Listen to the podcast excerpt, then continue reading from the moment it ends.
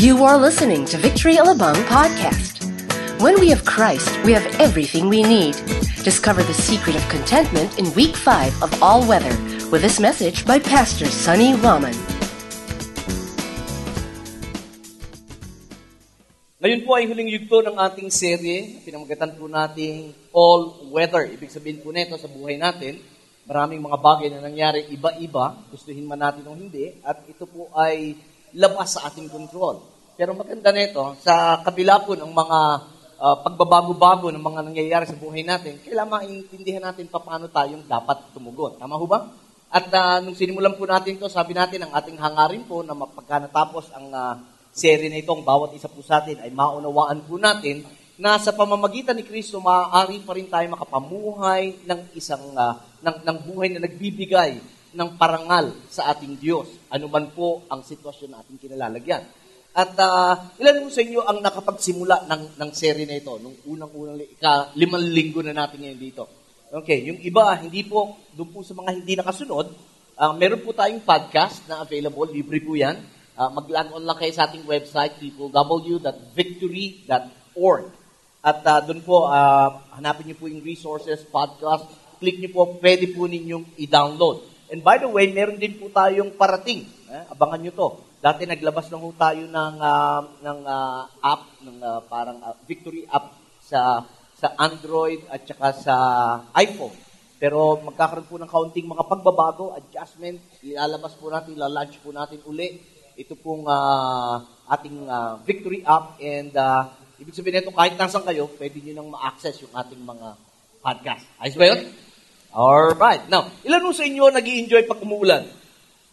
Yung as in-enjoy kayo. Bakit? Dahil walang pasok. Eh, nung, ako'y nag-enjoy lamang sa ulan nung ako'y bata. You know, dahil siyempre, pag umuulan, napakasarap yung maligo. Pero siyempre ngayon, eh, hindi ko na ako magawa dahil malamig. Alam niyo naman, yung mga kasukasuan natin. Medyo, so nananakit na ho. But anyway, sa totoo lang, hassle ang ulan eh. Tama ba? Bakit ka mo? Traffic. Ano pa? Pag may ulan. Baha. Ano pa? Pag may ulan. Minsan nagba-brown out. Tama. Ano ba? Pag nasakyan mo, eh, bus na hindi aircon, nako, talaga namang uh, ang air freshener mo, eh, you know, halo-halo na doon sa bus. Tama ko ba? Alam nyo, ganoon din sa ating buhay. Ano ba itong tag-ulan sa buhay natin? Ano ba itong uh, sinasabing rainy weather sa buhay po natin? Now, ito po yung may kinalaman. Actually, pag-uusapan po natin ay ang pag, uh, pagpupuno ng Panginoon sa ating mga pangangailangan. O ito yung tinatawag nating paglalaan. Mas magandang gamitin yon. Ang paglalaan ng Diyos sa ating mga pangangailangan. Minsan po sa buhay natin, pagka sinabing rainy weather, yung inconsistency ng mga nangyayari. Tama ho ba? Parang ulan, di ba? Minsan pag umulan, buhos, grabe. Minsan naman, excited ka, bubuhos, tapos patak-patak lang. Tama ba? You know? At uh, ganun din tayo. May mga times sa buhay natin, buhos din, pero may mga times, patak-patak lang din. Now, doon po sa mga hindi nag enjoy sa inyo sa ulan dahil sa mga hassle na to, ano kaya kung yung ulan na yan, ay pagpapala ng Diyos? Huh? Ilan sa inyo ang, ay, ayoko nun. O ilan sa inyo, you know, talagang maliligo kayo sa labas kahit na ang kasukasuan nyo ay sumasakit. Di ba? Pag pinag-usapan natin ang pagpapala ng Diyos, abay, enjoy tayong lahat. How I wish, how I wish sana nga po palaging ganun, buhos ang pagpapala ng Diyos. Pero alam natin na maraming beses, eh tayo ho eh naaanggihan lamang ng iba. Tama ba? Ika nga, yung iba, ambun-ambun lang ang nararanasan natin. So, pag-usapan natin ngayon, ano ba ang epekto or how does lack and abundance affect or how do lack and abundance affect our lives? Paano ba na ito na-apektuhan?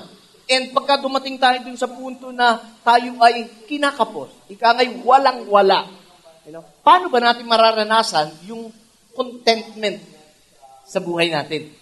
Okay? At uh, makikita natin dito sa story ni Pablo sa Filipos, uh, meron siyang natutunan tungkol sa contentment sa kanyang buhay. And also the same thing, meron akong intriga sa inyo mamaya. Meron ba talagang requirement o kondisyon yung pangako ng Diyos sa verse 19, Philippians 4, yung sinabing, My God shall supply all my needs. So inanyayahan ko po kayong tumayong lahat at babasa po tayo ng sampung talata. Medyo mahaba-haba ito, pero para dire-diretso ang pag-uusap natin mamaya. Alright, simulan po natin. I rejoice greatly in the Lord that at last you have renewed your concern for me. Indeed, you have been concerned, but you had no opportunity to show it.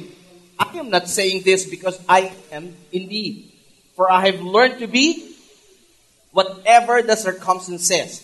I know what it is to be in need, and I know what it is to have plenty. I have learned the secret of being content in every in any and every situation, whether well fed or hungry, whether living in plenty or in want. I can do everything through him who gives me strength. Yet it was good for you or of you to share in my troubles. Moreover, as you Philippians know, in the early days of your acquaintance with the gospel, when I set out from Macedonia, not one church shared with me in the matter of giving and receiving, except you only. For even when I was in Thessalonica, you sent me aid again and again when I was in need. Not that I'm looking for a gift, but I am looking for what may be credited to your account. I have received full payment and even more. I am amply supplied now that I have received from Epaphroditus the gifts that you sent. They are a fragrant offering, an acceptable sacrifice pleasing to God. And my God will meet all your needs according to his glorious riches in Christ Jesus. To our God and Father be glory forever and ever. Amen. Father, we thank you for your word. Holy Spirit, we welcome you in our midst. Thank you for your presence, O God. Lord, just lead us this morning. Pangunahan niyo po kami sa aming pag-aaralan. Buksan mo muli ang aming mga spirito, aming isipan, upang aming maunawaan ang aming mga puso, upang aming makapanalig ang aming mga mata, upang aming makita, maging ang aming tenga, upang kami ay makarinig.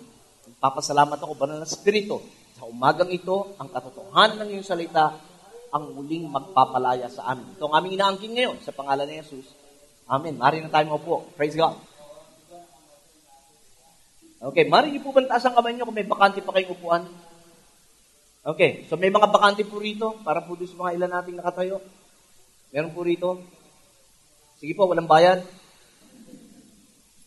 Dito, meron din po mga bakante rito. Okay. Dito may bayad kasi nasa harapan ko kayo. Okay, so, so ayaw. Anyway, ayun. Alright. Now, since pag-uusapan natin ang tungkol sa rainy weather, alam niyo medyo ako excited akong ibahagi ito at uh, and at the same time dahil may mga bagay akong you know, na nasa aking puso na madalas kong naririnig din sa mga ibang Kristiyano na gusto kong gamitin yung pagkakataong ito upang uh, ika nga ay maituwid ng kaunti. Okay? May mga ilang uh, mga talata na nabasa po natin kanina na gusto kong pala, uh, bigyan pa ng linaw ng kaunti. So, ang alam na po, alam naman po natin na ang sulat na ito ni Pablo sa mga taga-Pilipos ay ang kanyang pasasalamat for their unsolicited support personally sa mga pangangailangan ni Pablo and at the same time sa ministry na ginagawa ni Pablo doon sa Macedonia. By the way, ito pong Philippian church ay katulad, ay pareho po nung sinasabi sa ikalawang Korinto na Macedonian church. So itong Philippian church na ito ay mga giver. And when I say church, I'm talking about the people. In fact, nabasa natin ganyan, sabi, sabi ni Pablo, kayo lang ang tanging church na nagbigay sa akin ng suporta. Alala niyo yung binasa natin kanina? Okay. So, pag-uusapan natin ngayon, pipikapin natin again mula sa talatang 10 hanggang sa uli, at ano ba ang makikita natin sa aspetong ito? Una, nakita ko, naobserbahan ko, si Pablo, consistent siya sa pagkahayag, consistent siya sa pagkahayag nito. Ano yung sinabi niya? That I rejoice greatly in the Lord.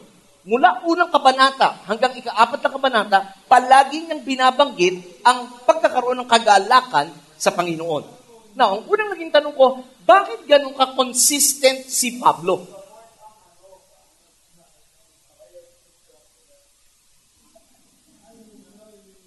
Parang dalawa kami preacher.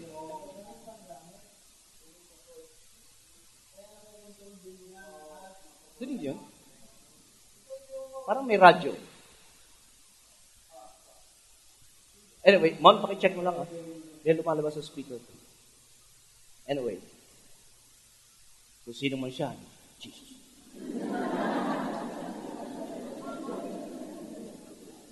Pinaghandaan ko to eh.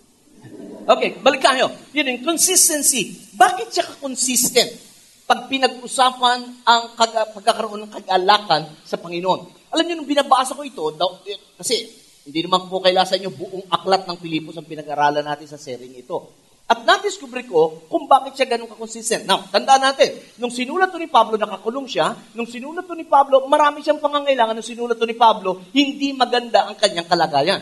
Pero sa kabila ng ito, siya ay patuloy na naggaganyak sa kanyang mga sinulatan na magkaroon ng kagalakan o makatagpo ng kagalakan sa Panginoon. Bakit? Isang bagay lang. Nagkaroon siya ng consistency in rejoicing in the Lord simply because he had known how to be content in this life. Mahirap maging consistent na ikaw ay may kagalakan kung wala tayong contentment. Parang ganyan.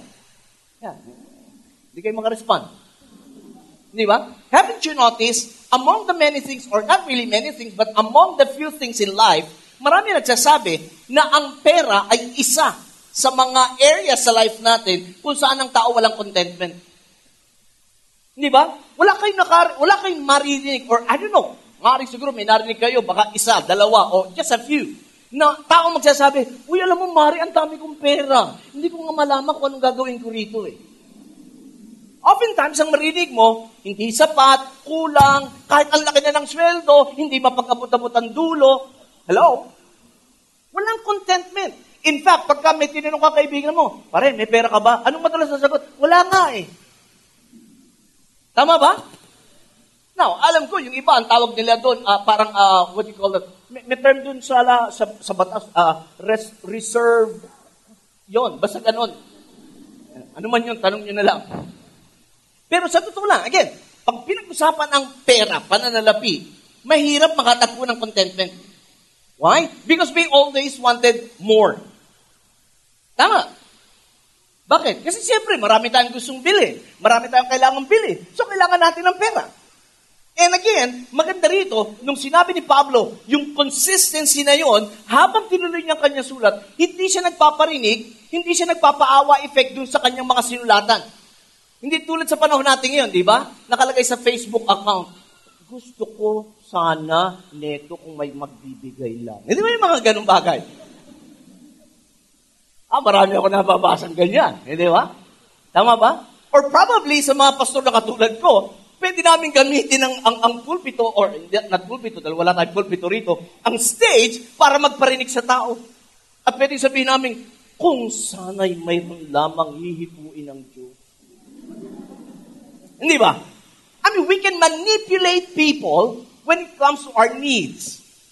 Either magparinig tayo, o magpaawa effect, or magkaroon tayo ng tinatawag nating pity party. Now, tignan yung pangalawang talata. Sabi niya, I am not saying this because I am in need. Sabi ni Pablo, yes, may pangangailangan ako, pero hindi ko to sinasabi dahil meron akong pangangailangan.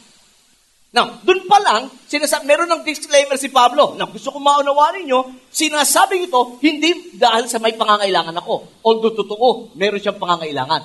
Pero ang sabi niya, For I have learned to be what? Now, I love that phrase. In fact, it interests me dahil dalawang beses na binanggit yan, yung sinasabing pagkakaroon ng contentment sa buhay niya. In verse 11, I have learned to be content whatever the circumstances. Verse 12, I have learned the secret. Sabi niyo nga, secret. So in short, yeah, now, sikreto. Pag-usapan natin ng kaunti ng sikreto. Ilan mo sa inyo, gusto gusto nyo magkwento ng sikreto? Alala niyo, nung, nung nilapitan kayo ng kaibigan niyo, uy, Mari, meron ako sasabihin, pero atin lang to, ha? Huwag ko naman, Mari, para ka naman walang tiwala sa akin. Ano yun? Tapos ikikwento sa'yo, uy, Mari, ha, sobra ka, you're so funny. You know? And then after that, ngayam yung konti, nakita mo yung isang mong kaibigan, hindi ko alam kung nakakain ka ng sabon, dumulas ang dila mo. Uy, Mari, may kikwento, may kunento si Mari sa akin. Promise me, ha, tayo, atin lang to. Ah, hindi ba? Hindi ba? Hanggang sa sooner or later, alam na ng buong barangay. Doon sa iba naman, the worst, alam na ng buong barangay, except sa kanya. Sikreto. No, sabi nga nila, sikreto daw, pagka dalawa na nakaalam, hindi na sikreto. But anyway, si Pablo hindi. Si Pablo, gusto niyang ibahagi yung sikretong ito. Bakit? Kasi maganda at kapakipakinabang ang magiging bunga pag naintindihan natin kung ano ibig sabihin ng pagkakaroon ng contentment sa buhay natin. Ngayon lang sa inyo gustong, as in, really, you, you wanted to experience that contentment sa buhay niyo.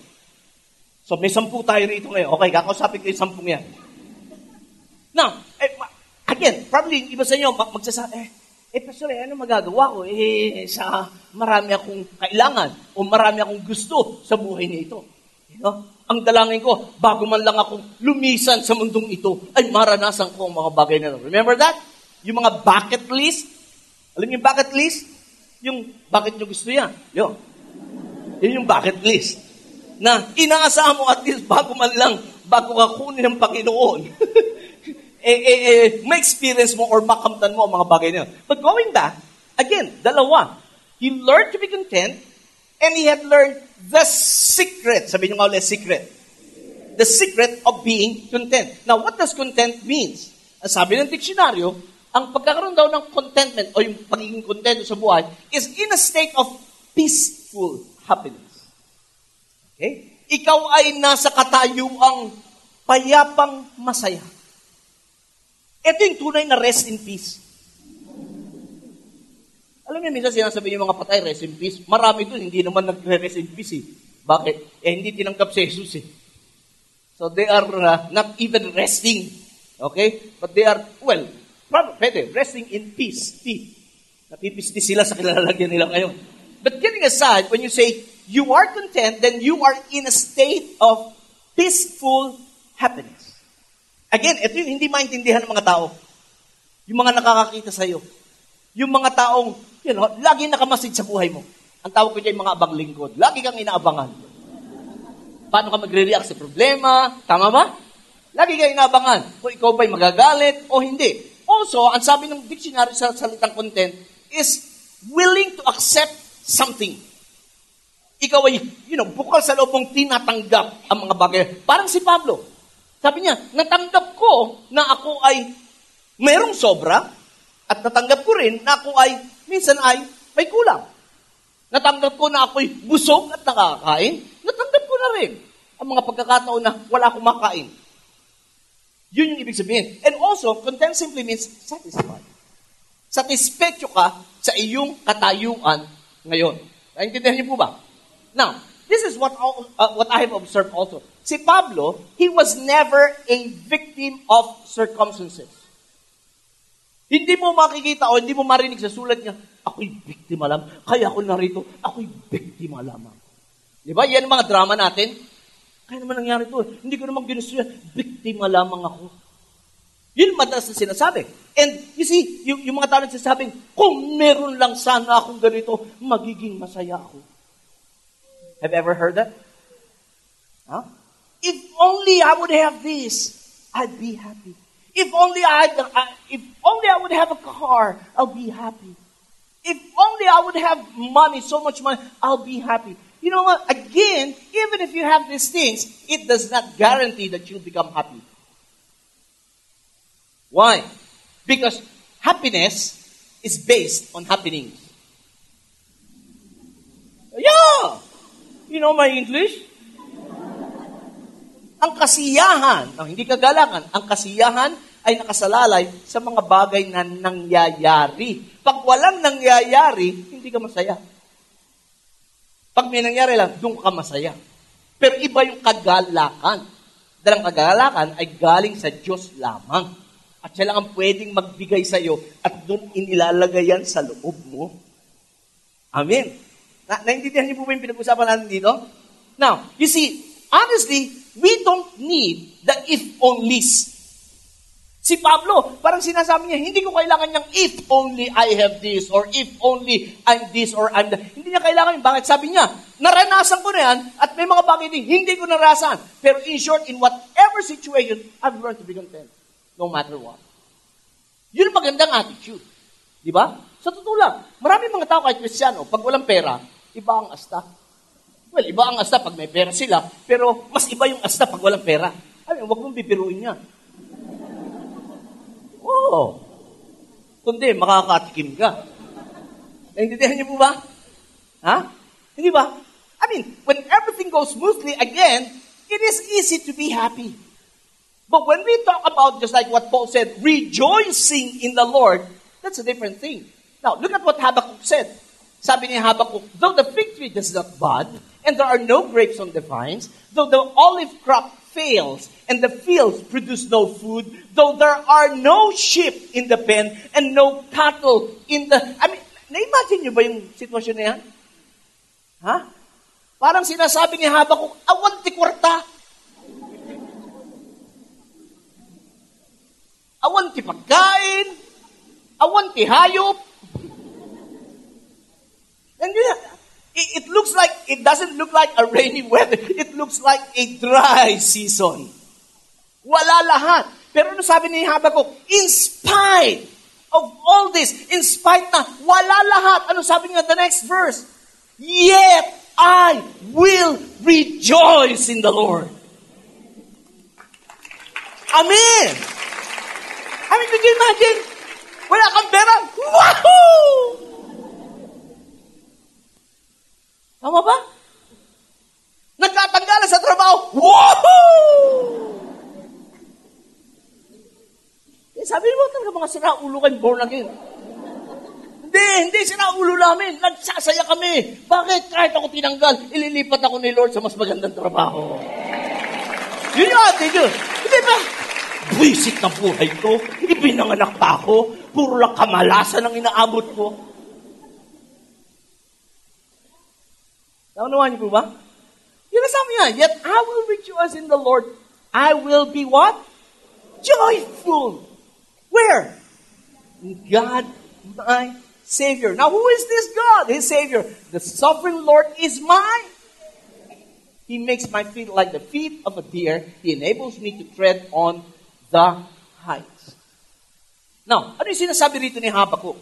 Actually, yung iba kasi when they say about contentment, you know, they're saying that they are self-sufficient. They don't need anything else. They are just self-sufficient. But I believe what the Bible teaches us is not self-sufficiency, but God-sufficiency.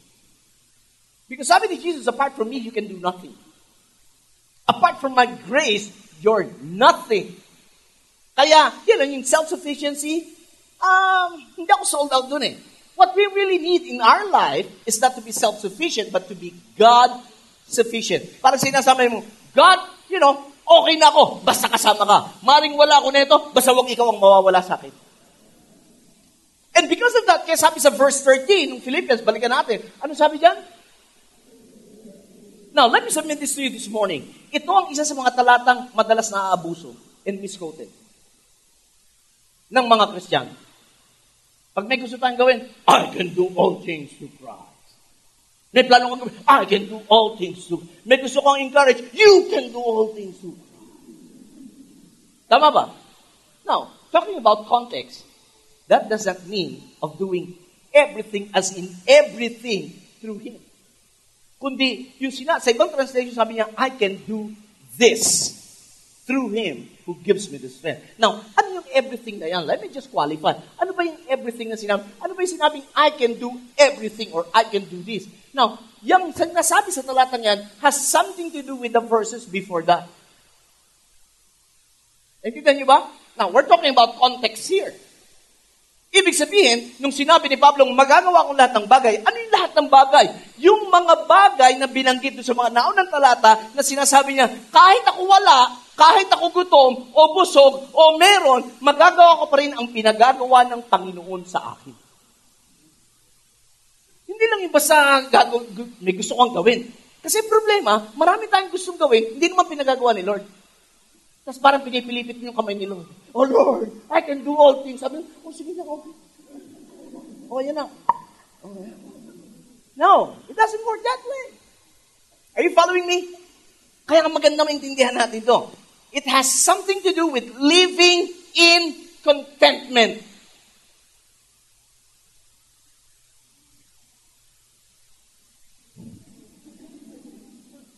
Pag-isipan natin ang konti. Ibig sabihin nun, Kunyari, ikaw ay naglilingkod sa Panginoon, patuloy ka naglilingkod sa Panginoon, may mag-bless man sa iyo, wala. Yun, I can do all. Kahit minsan parang feeling mo, magpo-force fasting ka. Force fasting. Hindi dahil may fasting na isang linggo, kundi dahil presado ka. Why? You have no choice. Hindi, hindi mo sisisihin si Lord, Lord, naglilingkod pa naman ako sa iyo. Tapos gutom ako.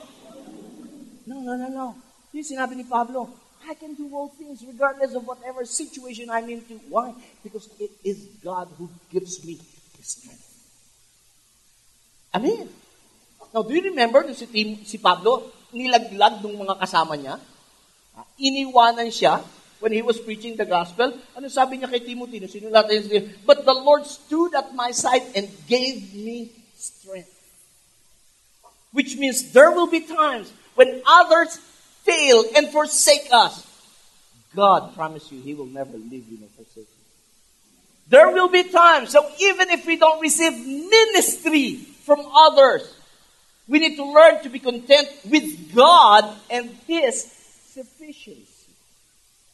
Kasi sabi ko, Lord, you know, maring walang taong lumapit at mag-bless sa akin, but as long as you are with me, it's more than enough. You are more than enough, God. You are more than enough. Amen. And then verses 14 to 16 talks about the unsolicited support ng mga ng Philippine church at you know, yun yung pinaliwanag ni Pablo. But I love this, really I love this. Sinasabi ni Pablo, guys, you are helping me so much. You are you are you are you become God's instrument of blessing to meet my needs. Now, listen to, to what he said, this 17, verse 17. Sabi niya, not that I am looking for a gift. Yun sabi ni Pablo. Binibless siya, sinusuportahan siya ng Philippine Church, pero sabi ni Pablo, hindi dahil sa naghahanap ako ng kaloob niyo. Kundi nasa isip niya, sabi niya, but I am looking for what may be credited to your account. Now, Paul was trying to to discuss sa kanila having the right mindset and perspective when it comes to giving and receiving. Dahil yung iba, ang mindset nila, pag nagbigay, nababawasan sila. Ang mindset ng iba, pag nagbigay, kakapusin sila. Kaya nga hindi nagbibigay eh. Right? Left. Ay, magbibigay pa ako, wala lang ako. Now, listen guys. You see, when you give, hindi ka nang babawasan. Natadagdagan ka. Ilan sa inyo may mga investment? Investment. Okay, magalala. Kasi huwag nyo taas kamay yun. Nahiya kayo dahil baka may lumapit sa inyo bigla. Sabi nila, ngayon, sa panahon natin ngayon, hindi na sapat yung meron ka lang savings account. Kasi magkano lang daw kinikita na ito sa isang taon. Magkano interest ngayon? Point 1.3. So, yun lang ang kinikita ng pera mo sa loob ng isang taon. Point 1 or point 3. I don't know, hindi ko alam. Pero, ang encouragement nila, you put it into an investment. Kasi pag investment, mas malaki ang kinikita. Na, naintindihan niyo po ba? In fact, ngayon nga, hindi na nga nila ini-encourage din yung mga time deposit dahil maliit din ang interest. You know, they would encourage you to put your, your finances, your savings, in an investment. Bakit? Mas malaki return. No? Ito yun eh. Paul knew the principle behind giving and receiving. Now, he was saying, if you would learn and understand the principle behind giving and receiving, everything you give to bless other people or to meet other people's needs, every time you support the cause of the kingdom of God, it is as if you are investing and you will give or you will receive a high return. Yun yun eh. Why? Because we can never outgive God. Alam mo, si Lord, ano yan eh, yung parang pagdating doon, di ba? Magbigay ka ng kutsarita kay God, bibigyan ka rin niya kutsarita, pero tandaan niyo, malaking kutsarita niya. Pala yun. Ha? Wala ko nabalita ang nagbigay sa Panginoon o naging pagpapala sa iba na natalo. O maliit yung tinanggap. Hindi. Laging mas malaki. Sa katunayan, gusto ko, gusto ko lang mag-sidetrack ng kaunti. Kaunti lang. You know, I just feel this in my spirit. Maraming mga Kristiyano, ganito tayo. May pangangailangan tayo mamaya, ngayon ka magbibigay, hoping na mayroon ka matatanggap mamaya. Napakinggan nyo to, hindi toge ang tinatanim mo. Puno. O, pwede nyo nang i-tweet yun. Now, kung togi tinatanim mo, kahit sa da, kahit nasa jar yung basa, tutubo yan. Pero pagkatubo niyan, ano mangyayari sa togi? Kakainin mo na. Wala na. Pero pag naintindihan mo na wala ka pang pangangailangan, matuto ka na magtanim. Bakit? Dahil ang tinatanim mo, puno. Kasi pag puno, pag tumubo yan at namunga, kunin mo yung bunga, mamumunga uli yan. Ang toge, pag kinain mo, tapos na.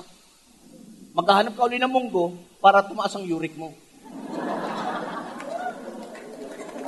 Kaya, yeah, meron akong parang nakita ritong malakas kumain ng munggo eh. But getting aside, you know, the principle behind giving and receiving, it's like an investment. You will receive a high return. Now, and so ito ngayon ang challenge ko sa atin. How many of you really wanted to be content? You know, you learn to be content. Now, contentment is only possible when you understand Philippians 4.19. What is Philippians 4.19? Pakibasa. Go.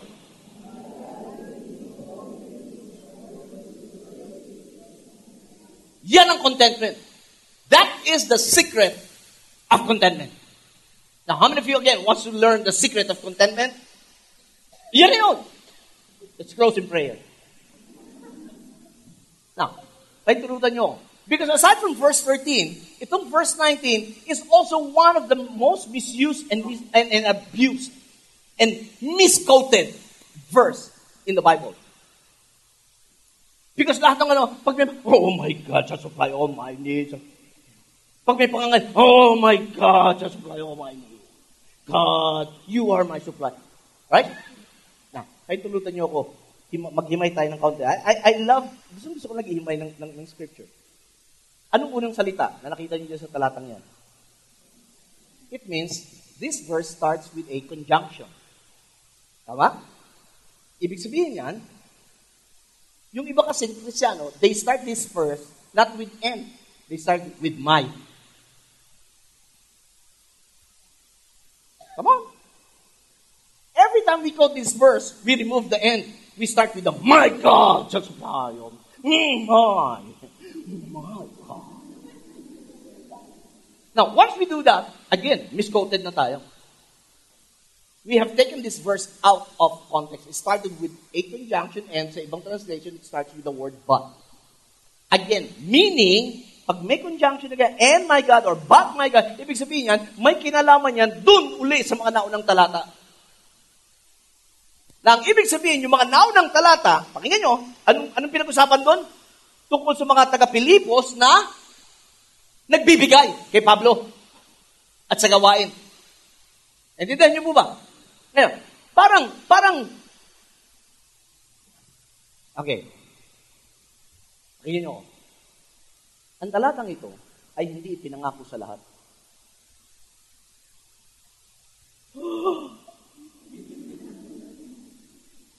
This verse is not given, is not promised to everyone.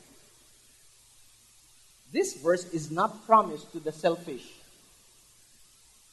but only to the sacrificial. And who are the sacrificial? Those people who have been used by God, who have said yes to God, and started to meet other people's needs. This verse is only promised to those people who stand behind the cause of the kingdom of God. Well, it is as if the Paul is saying, Philippian church, because God has used you, and because you have said yes to God to become a channel of blessings to me, and the ministry, how God met my needs is the same way God will meet your needs. Yun yun, kapatid. In short, kung aangkinin natin ang pangakong to, ang hamon ko sa inyo, kung aangkinin, huwag mong kalimutan yung salitang end. Tumahimik na, wala na makaangkin. Bakit? Ngayon, pag tayo, pag ikaw at ako ay naging pagpapala sa iba, pag ikaw at ako ay nando sa likuran ng nais sa kaharian ng Diyos, diyan meron ka, Lord, I know in my God will meet all my needs. Because God, I've been a conduit of your, of your blessing. O, ba't tumahimik kayo? Dapat yun malakas yung amen. Parang, parang mali. Okay. How many of you wants to learn the secret? Okay. One. And my God talks about the source. If you want to learn the secret of being content, you need to know who your source is. And that verse says, and my God. God is the source, mga, mga, mga bata, mga anak, not your parents. God is the source, mga empleyado, not your job. Your job will not meet your needs. Business people, it's not your business that would meet your needs. It's God. Not even this church, it's God. We're talking about source, we're not talking about channels. Channels may change, but the source remains the same. Amen. And another thing I love about this phrase, it says, and my God. Not his God. Hindi just niya, yung just ko. I know my God. He is my God.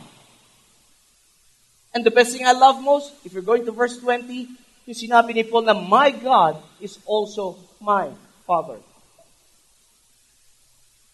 Oh, I love that. Walang matinong ama na matitiis ang pangangailangan ng kanyang mga anak. Amen.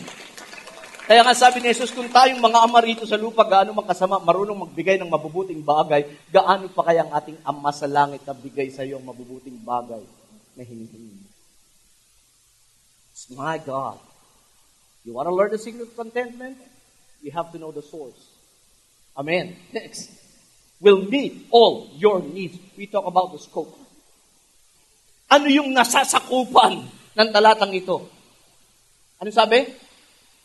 And my God will meet some of your needs. Ah, I'm sorry. Uh, and my God will meet the small needs that you have. No, no. Kasi sa Bible ko, ito yung nabasa ko. And my God will meet majority of your needs. Di ba sinabi? What is the scope of this promise? All your needs.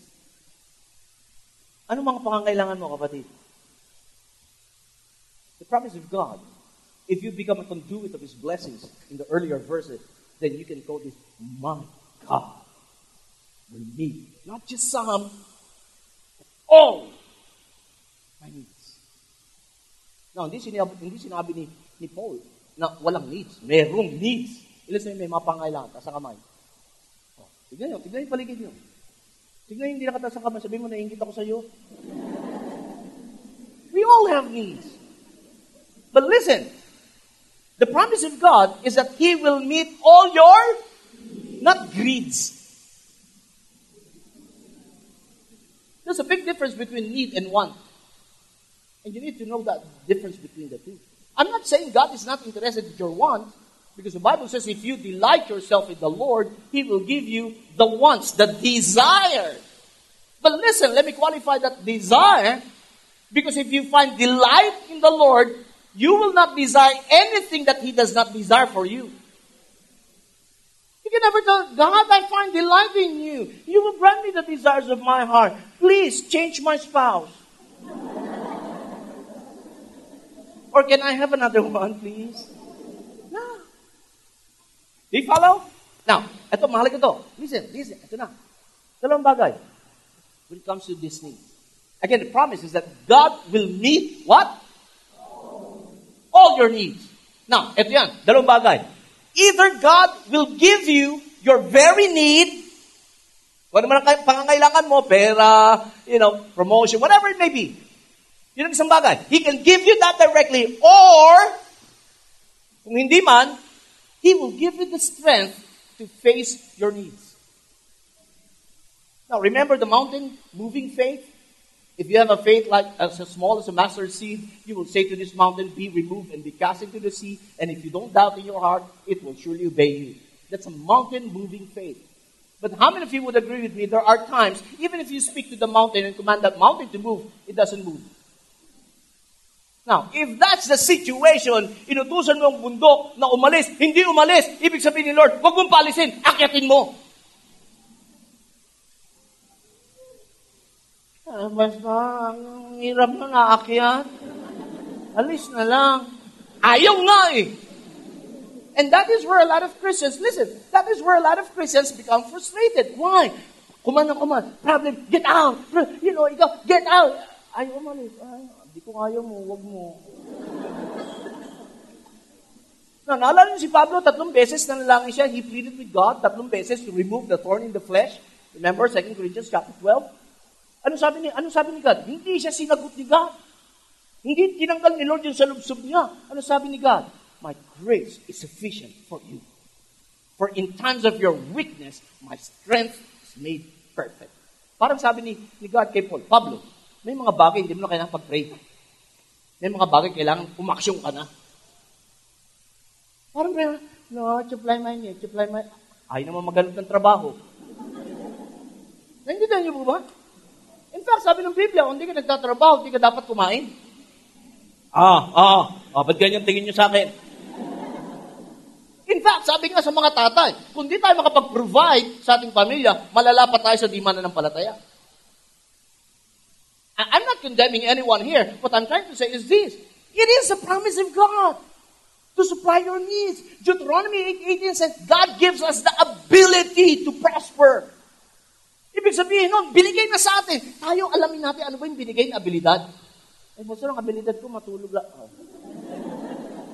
Mm-hmm. You want to learn the secret of contentment? You need to know the source. Second, you need to know the standard. I'm sorry, the, the, the scope. And thirdly, you need to know the standard. Oh, it says, according to his glorious riches. That is how God provides. According. Take note, hindi niya sinabing out of his glorious riches. Ah, okay ba yun, mga kapatid? Ha? Sabi niya, according. Ayon sa kanyang malwalhating kayamanan. Ayon. Hindi sinabing mula.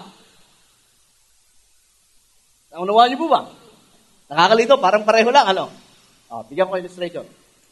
Handawa nandiyan kayo sa Alabang Sapote Road. Ha? Habang kayo ng jeep. Nakita ninyo, may tabi ninyo, may masasagasaan. Kasi hindi nakita yung parating na nasasakyan. Tatawid siya. So, ginawa mo, you grab his hand, hinatak mo siya. You saved him. Only to realize na hinatak mo si Henry C. Could you imagine Henry C. nag-aabang ng jeep? Well, hindi naman siya talaga nag-aabang tatawid siya eh. Baka nangingialam, gusto niya. eh. Oh, okay. You know, out of his mind, sabi niya, uy, uy, salamat, ta, salamat. Naku, salamat, niligtas mo ako, hindi mo ako nahatak, malamang nasagasana ako. And out of his gratitude, he dig deep into his pocket. Eh, Sabi niya, sabi mo, eh, sabi ko lang ako eh, tsamba na ako. At bumunot siya. Binigyan kang 20 pesos. Sabi niya, para sa iyo to. Dahil sa pagkakaligtas mo sa akin. Alam niyo, if he did that, he just gave out of his riches. Mula sa kanyang kayamanan. Pero imagine with me, after ng pasasalamat sa iyo, niya sa kanyang Merkana. Ha? Mainit na, naka-Merkana pa. Naglabas ng blank check. Ah. Sabi yan, dahil sa pasasalamat ko sa iyo, ito blank check. Lagay mo dyan kung magkano amount ang gusto mo. Lahat ng, ng, ng mga, mga utang mo, lahat ng kailangan mo ngayon, at lahat ng plano mo sa May pirma na yan. Pumunta ka sa bangko ko, sa BPI, para i-withdraw mo yan. Bi- video, video, video. Video. Hindi, pa, paano niya atang bilhin din eh. Punta ka sa video. Now, if that is the case, listen, if that is the case, then he gave not out of His riches, but according to His riches. Hindi mula sa kanyang kayamanan, kundi ayon sa kung anong meron siya. Let me say this to you. Our God is not a purifying God.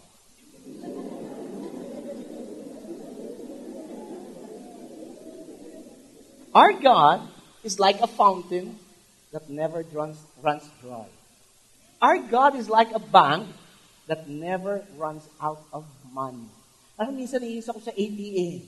Saksak ng no transaction. What? No money. Ha? Ibig sabihin kay God, parang ganun din. Name it. What do you need right now?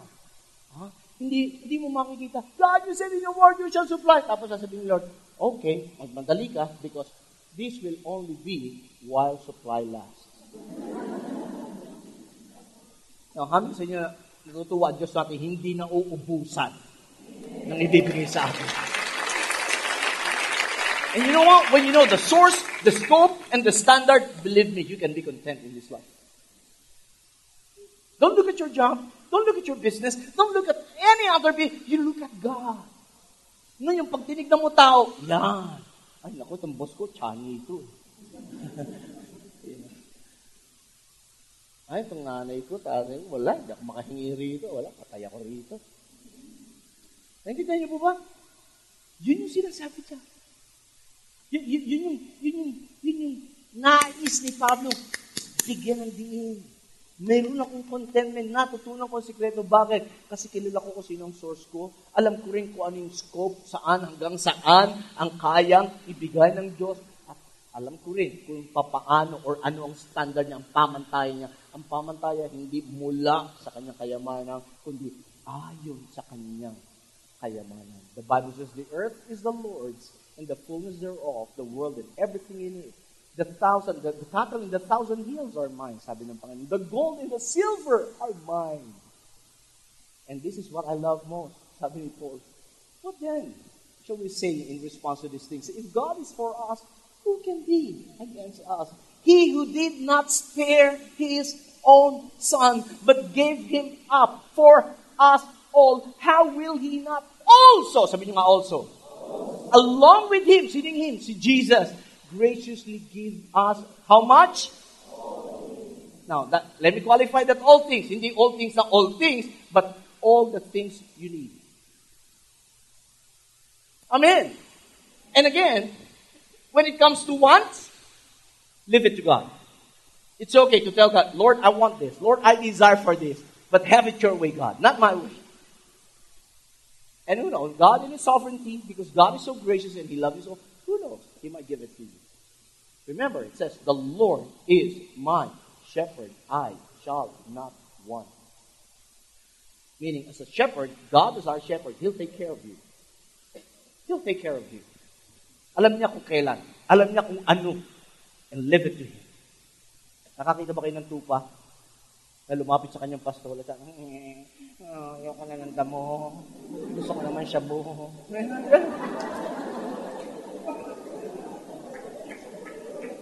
yung pastol, dito ka sa green pasture. You don't have to tell, I want to go to the greener pasture. Alam nung pastol kung saan yung greener pasture at siya magdadala sa iyo. Amen. Isn't that good? If there's one thing, gusto ko i-win sa ngayon. The true contentment is resting not in the provision, but in the providence of God. Amen. Lastly, would you just all stand up right now as we read this verse? Basahin natin malakas. Sabay-sabay tayo. Go. For you know the grace of our Lord Jesus Christ, that though he was rich, yet for your he became, so that you, through his you know what Jesus did to provide for all our needs? He left heaven. He left the majesty and the grandeur of heaven sa langit kung saan ang karsada ay ginto, kung saan ang alikabok ay mga mamahaling hiyas. Sa langit kung saan siya ang pinaglilingkuran ng mga anghel, iniwan niya ang langit nagkatawang tao. So to speak, naging mahirap kung ihahambing sa kanyang katayuan sa langit. Pero may layunin kung bakit siya naging mahirap. At anong layunin niya? Upang sa pamamagitan ng kanyang kahirapan, ikaw at ako susunod. May, hindi, hindi ko alam sa inyo if you really understand this. But let me just challenge you.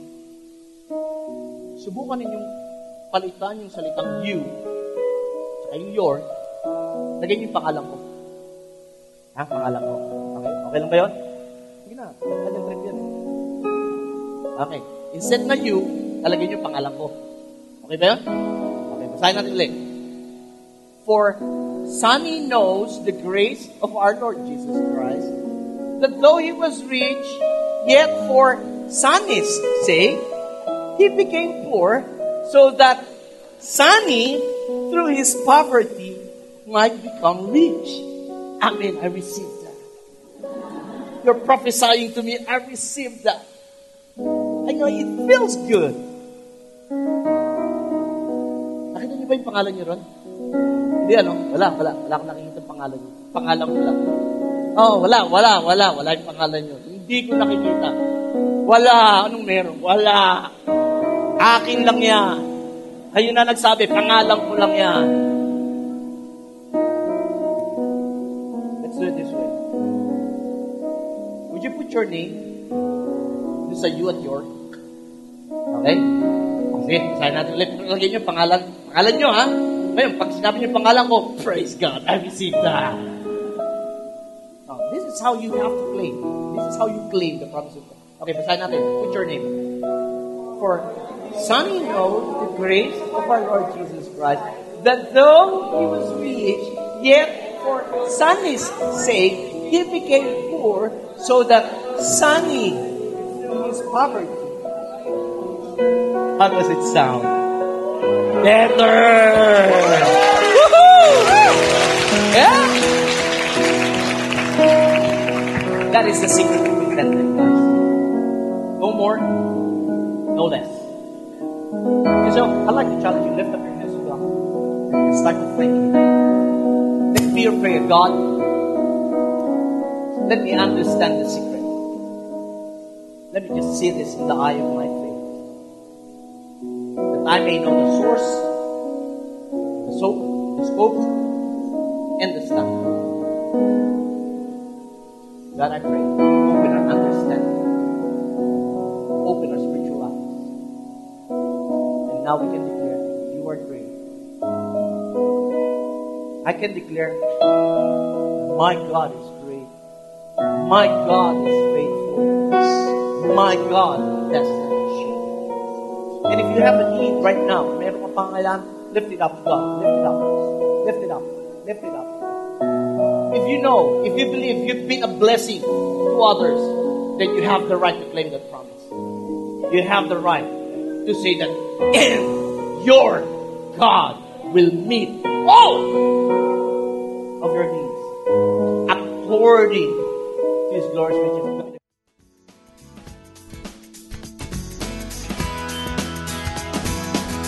We hope you were inspired by that message. Find out how you can apply biblical truths and principles in your day to day life by joining a victory group today. Visit our concierge for more information or just log on to www.victoryalabama.org. Thank you and stay connected.